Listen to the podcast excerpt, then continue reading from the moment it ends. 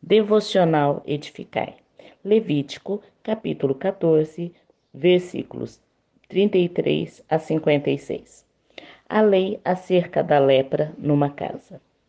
Levítico 14 fornece instruções para a purificação de indivíduos que se recuperaram de doenças de pele e para a limpeza de casas afetadas por mofo ou bolor.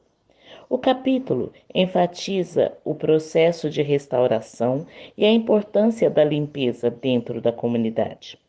Os rituais enfatizam o compromisso dos israelitas em manter a pureza pessoal e ambiental, conforme os mandamentos de Deus. A casa do leproso também requeria purificação.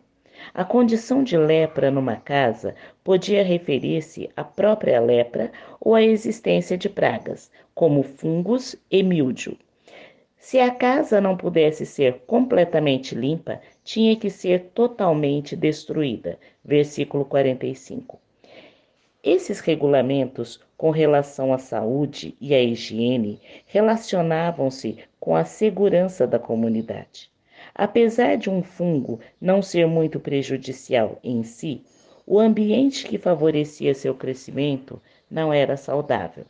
Esses regulamentos lembravam aquele povo que o Senhor se preocupava com a saúde e higiene de todos.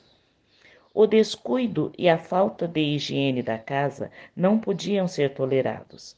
A declaração que identificava o Senhor como a fonte da praga da lepra, revela a perspectiva limitada das pessoas em Israel antigamente. Versículos 33 e 34. Segundo seu ponto de vista, não havia nenhuma causa secundária evidente. Eles não consideravam as atitudes da pessoa no ambiente.